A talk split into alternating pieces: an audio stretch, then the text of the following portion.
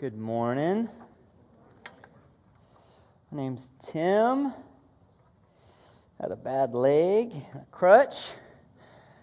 God bless us, everyone. Yes, yes, yes. Yes. Uh, so I had. Uh, it was a week ago, Friday, that I had uh, surgery on my ankle. Get this. I had a surgery on my ankle, and uh, I didn't like. I wasn't. It wasn't that I was dancing with my kids and hurt myself or something like that. It's uh, just wear and tear. It's the 100,000 mile tune up that I got on the ankle. They said they'd make me faster, so uh, we'll see. Um, and but so like two weeks ago, I was I, w- I had been planning to speak last Sunday right after the surgery, and so the week leading up to it, I was talking to some of my friends, some of the other pastors, and you know said you know I'm thinking I'll just do it'll be two days afterwards, but I'll be okay. I'll sit in a chair or something like that, and and some of the folks said, uh, "No, you're you don't want to speak right after you have your surgery. Uh, you, you just want to rest, take it easy." And then a few people said, Are you going to be on heavy painkillers? I think you should do it. So, thank you to my friends who counseled me wisely. And uh, I didn't, you know, last week, so I, I, just rested last week, and, and we had we were led in a, a time of community sharing, and I did get to come and just be and just worship and be here, and I was encouraged. You know, I, those times of community sharing, I think one of the things that reminds me of is that Hillcrest uh, fundamentally is not uh, primarily an organization, and it's not primarily a, a 501c3. It's not a building. Hillcrest isn't an event. Uh, Hillcrest uh, fundamentally is a, a community of people.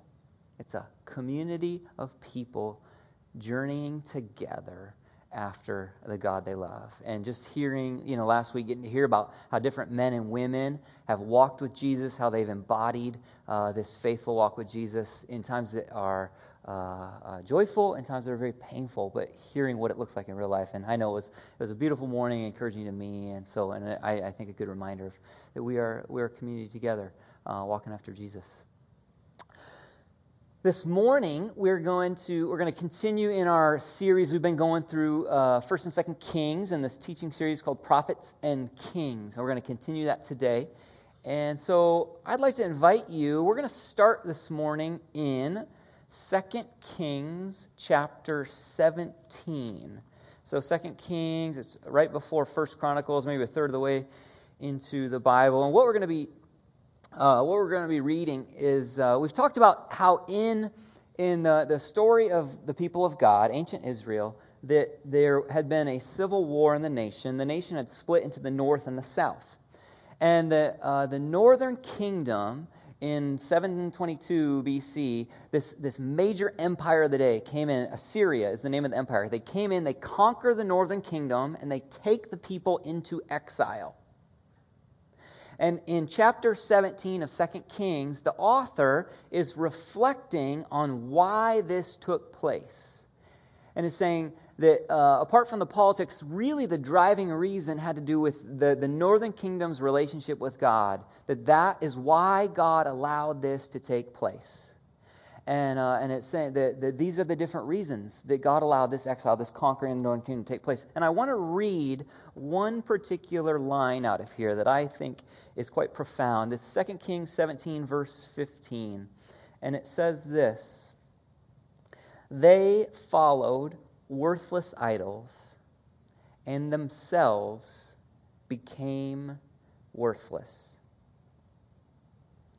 This is a profound spiritual truth that pops up over and over again in Scripture. This idea that we become like what we worship.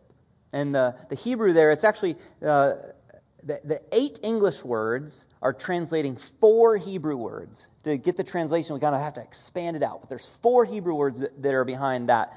And uh, the four words, the first Hebrew word um, is a verb. It's like to go. So they went is the first word. The second word is after. So they went after. And then the third and fourth word is the same root word, hevel, repeated twice. They went after hevel and became hevel. They went after hevel and were hevelized.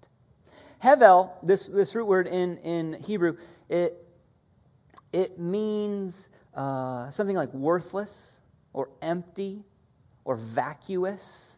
It um, sometimes it's used to describe uh, vapor or breath or smoke. It's weightless, it's fleeting. It's here one moment and gone the next. Hevel. And because of this, oftentimes in Scripture, uh, the word Hevel is used to describe false gods, fake gods, empty gods, idols. This word Hevel is used to describe idols. And so, what is being said here is they went after Hevel and became Hevel.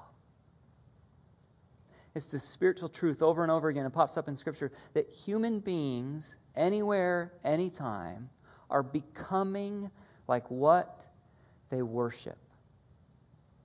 And when I say what they worship, I don't mean I don't mean just what they what their organized religion is about, what they bow down to, or what they sing about. What I mean is, in, in a deeper sense, whatever we make our central love the, the center that our life pivots around, the most important thing in our life, that we will become like that. We become like what we most love. Everyone, everywhere. And so early, I know early in my life, uh, it was competitive soccer. That was what I most loved. It was at the center of my life, and I, looking back now, I see how by making it my highest love, I became more and more comparison based. And so when I looked out in the world, when I looked at other men and women, I evaluated them on are they winners or are they losers? We become like what we most love. If you most love money, you will become as cold and hard as the money you worship. If you worship pleasure, you will become as empty and fleeting as the pleasure you worship. If you worship control, you'll become as possessive and power hungry as the control you worship. We become like what we most love. If you worship the God who created all things in order to bless them, who seeks out relationship with every man and woman, who would give his very life that they might know him, you will become like the God you worship. And so the author of Second Kings here is reflecting is reflecting on why what happened to this northern kingdom, and it's saying it's saying they they worshipped Hevel and became Hevel. Now, I want to flip back in our Bibles, and we're going to flip back to 1 Kings chapter 21.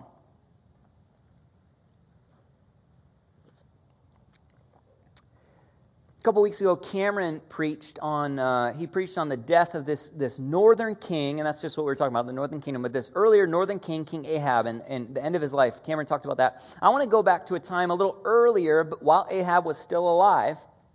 And what we're going to look at today is an account from Ahab's life where this spiritual truth we become like what we most love is it's it's lived out, it's embodied in Ahab's life. And we're going to look at this as a, a living picture of what we're talking about. So, first, I want to just give some context about what the, the account that we're going to read, we're going to hear. So, what we're going to we're going to read takes place in a town called Jezreel. Jezreel, here's a we got a map. Jezreel is uh, it's up north in uh, circled by that red circle there. It's up in the Jezreel Valley. Uh, it's just a little southwest uh, of the Sea of Galilee. This really lush, great farmland back then, and even today, it's one of the most productive farm parts uh, of Israel. And here's a picture of it. Uh, There's Jezreel. That, that, that yellow arrow isn't there in real life. That's uh, I put that on there. I'm an artist. Um, so it's this it's kind of on this hill beside this lush valley. And so ahab and, and jezebel the king and queen of the northern kingdom they had a palace there in jezreel. Really probably you know summer vacation home something like that. And ahab and jezebel had this palace there. So and we're going to read about we're going to read about a few different characters. One is ahab and jezebel the king and queen who had a palace there. And the other person we're going to read about is a guy named naboth. Um, and Naboth, I want to tell you a little about Naboth before we hear the story. Naboth, he's a, he's a commoner, farmer. His family has lived in Jezreel for generations.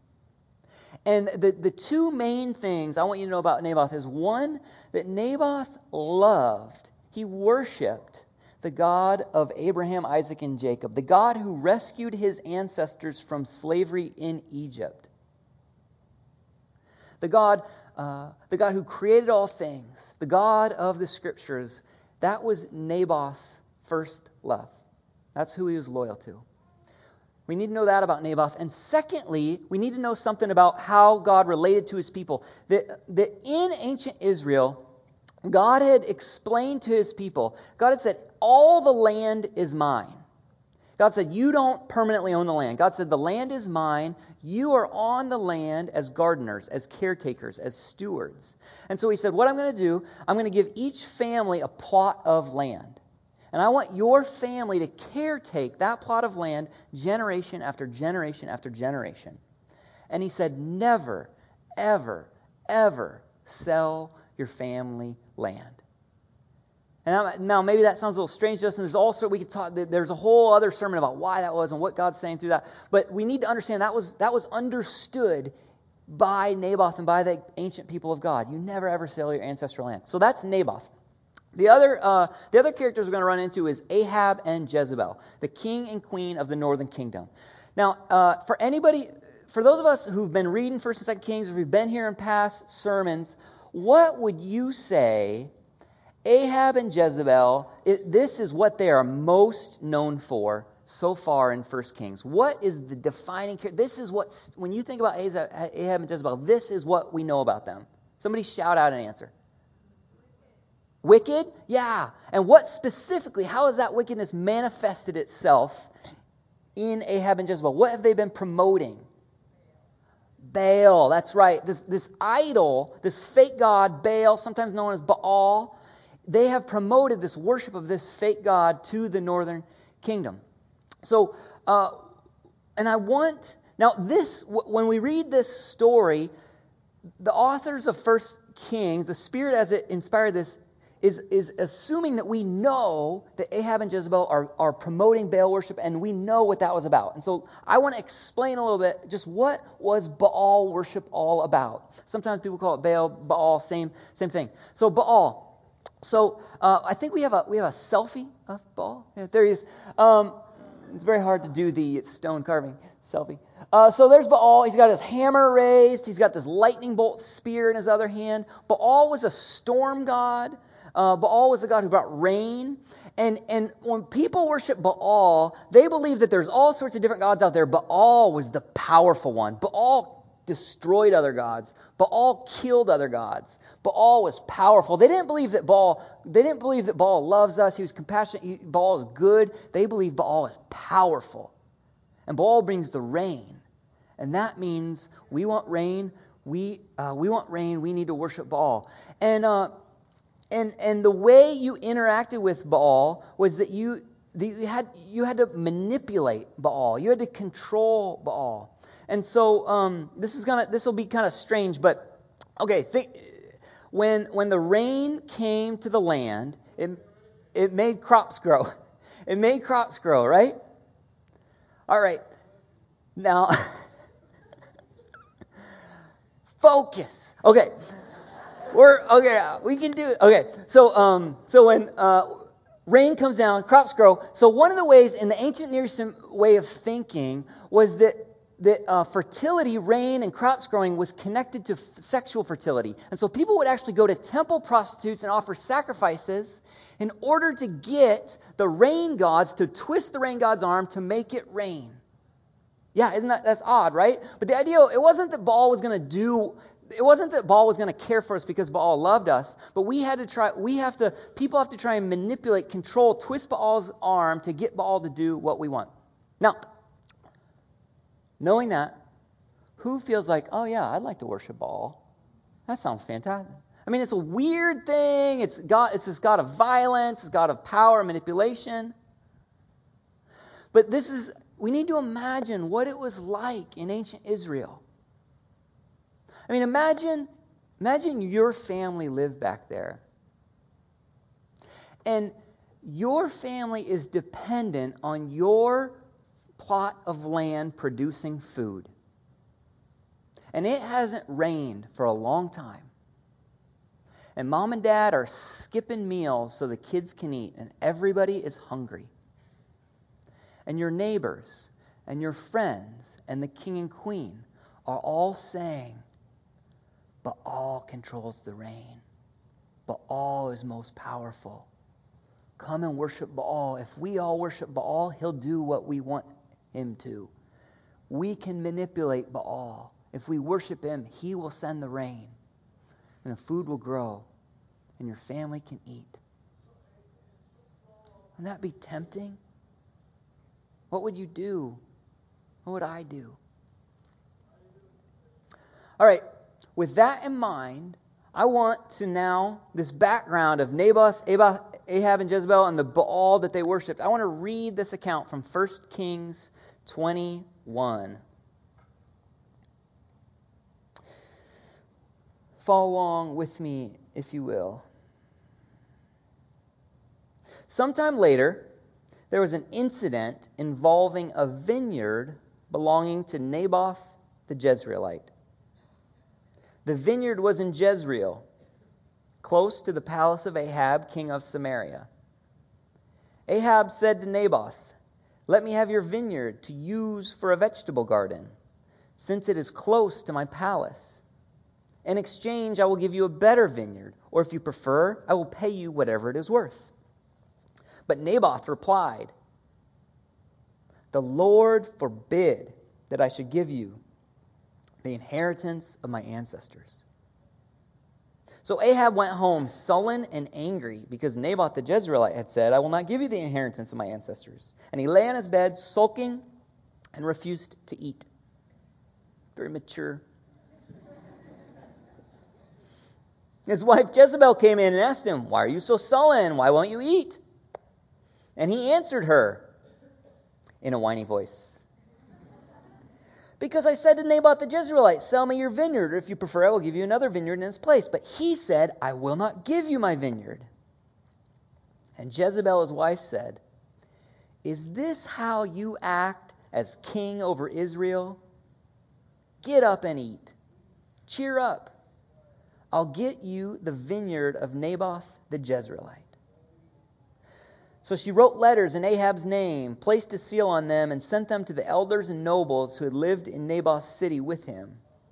In those letters, she wrote, Proclaim a day of fasting and seat Naboth in a prominent place among the people. But seat two scoundrels opposite him and have them bring charges that he has cursed both God and the king. Then take him out and stone him to death. So the elders and nobles who lived in Naboth's city did as Jezebel directed in the letter she had written to them. They proclaimed a fast and seated Naboth in a prominent place among the people.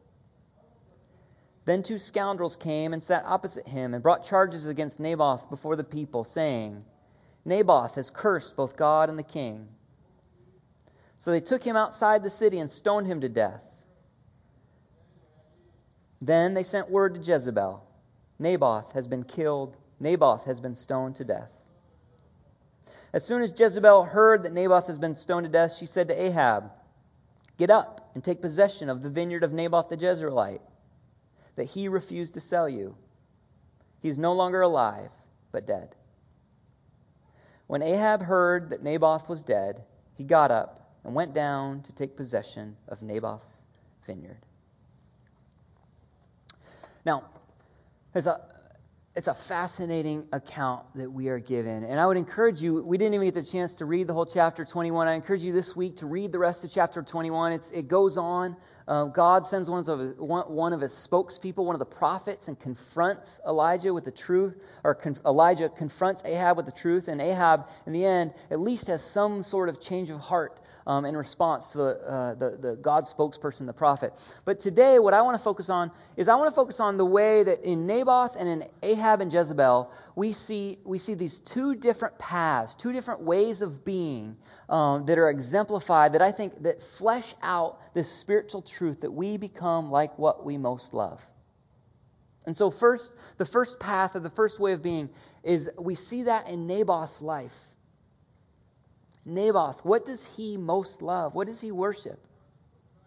The God who hears the cry of the oppressed. Naboth worships the God who created all things in order to bless them. Naboth worships the God who made every man and woman in his image and with dignity. Naboth worships the God who acted to rescue his people out of slavery in Egypt. This is the God Naboth worships. And what kind of man do we see that shaping Naboth into be? He's a man who's he's related rightly to the land in the way that God has instructed him. He's a man who's faithful to his ancestors and faithful to his descendants. He doesn't just act for himself, he knows how his decisions will affect the generations after him, and he is loyal to them. And he's a man of courage. Now, I mean, think about Naboth. Here, Ahab is the most powerful person in the land. And Naboth says to him, No, I will not do what you want. I am loyal to my God. Naboth has become like what he most loves. And that doesn't mean that doesn't mean that Naboth is protected from harm or that everything will go right for him or he can't be hurt. Scripture from front to back is honest about the fact that God gives freedom to men and women and that evil is at work in this world. But Scripture is also honest about the fact that there are fates worse than death. Naboth loyal to the God who made him, who rescued him, and he becomes like what he worships. On the other hand, we have Ahab and Jezebel, and they have decided to worship their the center of their lives is this God Baal, this false God. This God Baal who is about power, who's about might makes right, who's about violence, who's about manipulation. And what have Ahab and Jezebel become like? I mean, in, in the account, we see, we see them, uh, they, want, they want something that's not theirs, that they don't even really need. I mean, Ahab and Jezebel, they're, they're the most wealthy people in the kingdom, and they still want more.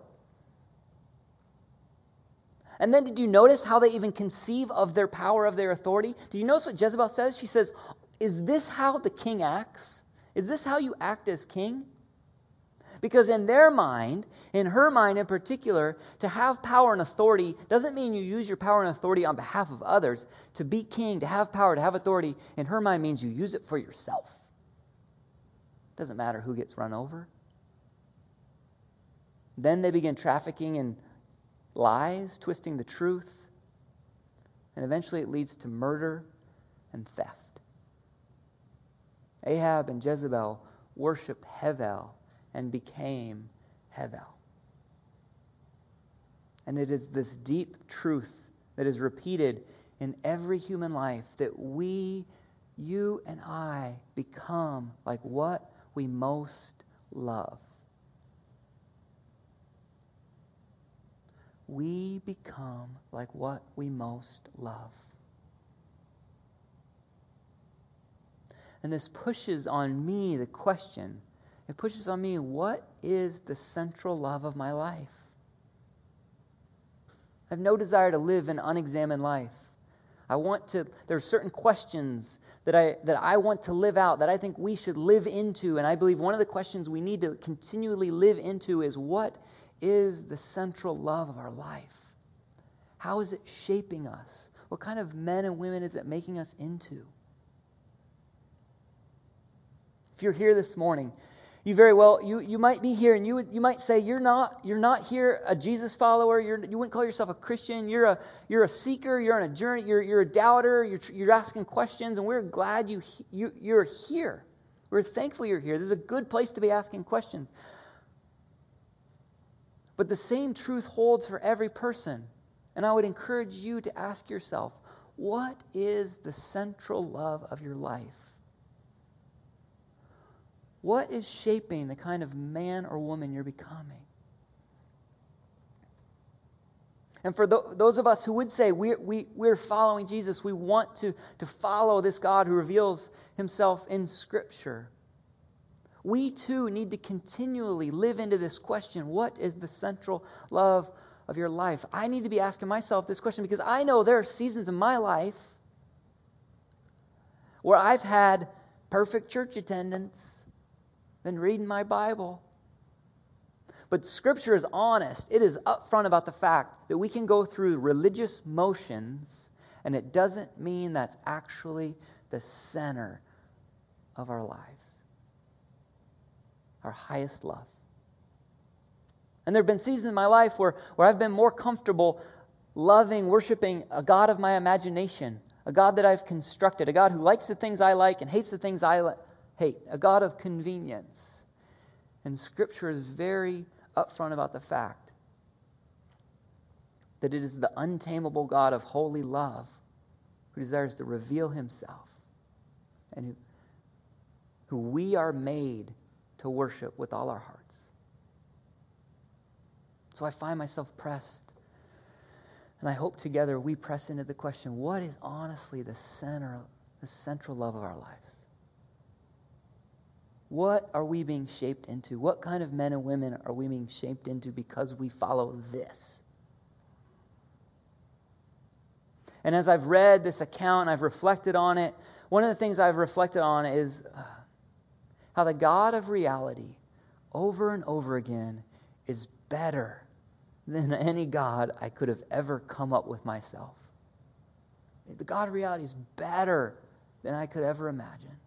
I think even, you know, uh, the scriptures talk about how Jesus fulfills up. He fills up all the, the, the story that's taken place before him. And I, and I think about how Jesus fills up this story, how he completes this story. And I think about how here we have Naboth, this commoner, this one without power, who, who the, the powers that be conspire against and bring false witness against. And I think about how that is the, the, that is the story that Jesus stepped into and identified with. God did not stand aloof to those like Naboth. God stepped into human history as a Naboth, as a commoner. God stepped into human history as one who the political powers conspired against. God knows what it's like to have people tell public lies about him and to be executed for it. God doesn't stand at a distance, he identifies with Naboth. He comes down right in the midst of it. And not only that, but Ahab, this king, that was meant to protect the people and bring justice. And never and ahab who failed at that jesus as he as he after his resurrection ascends and, and, and is named as king over all reality jesus is the king that ahab never was. Jesus is the king who uses his power on behalf of others. Jesus is the king who says he would rather suffer and die himself than see any permanent harm come to a single one of his followers. Jesus is the king who would give his life that his enemies might be forgiven and be reconciled to him. The God of reality is better than I could have ever come up with. And this is the God that every man and woman's heart is meant to center on, that we are meant to most love this is the God whose image we are meant to be shaped into. This is true for, for me, it's true for you, it's true for us as individuals, it's true for our friendships, it's true communally. In our families, this is who our families are meant to center around. It's true for our friendships. This is what our, our, our friend groups are meant to center around. It's true for our, this body here. This is what it means to be the church, to be a community together of men and women corporately gathered around this God. That we together as a church family would be shaped into this God's image. This is good news. May it be so. Let's pray.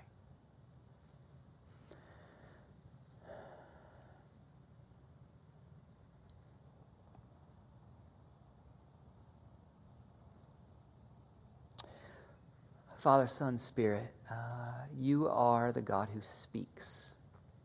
And we are here trusting that when your word, your scriptures are opened up, when these stories are told and retold, that they aren't just a word, they aren't just a word that happened back then and there, but they become a living word, God, that you speak into our lives here and now. And we believe, God, when you speak, things happen that you speak into our hearts in ways that surprise us. And so, Lord, we together, we open up our hearts, our souls to you now. Would ask for you to speak to us. Would you press us with the question of what we most love? Would you help us see ourselves as we truly are? Would you invite us back to yourself again and help us see how beautiful you truly are. In your name, amen.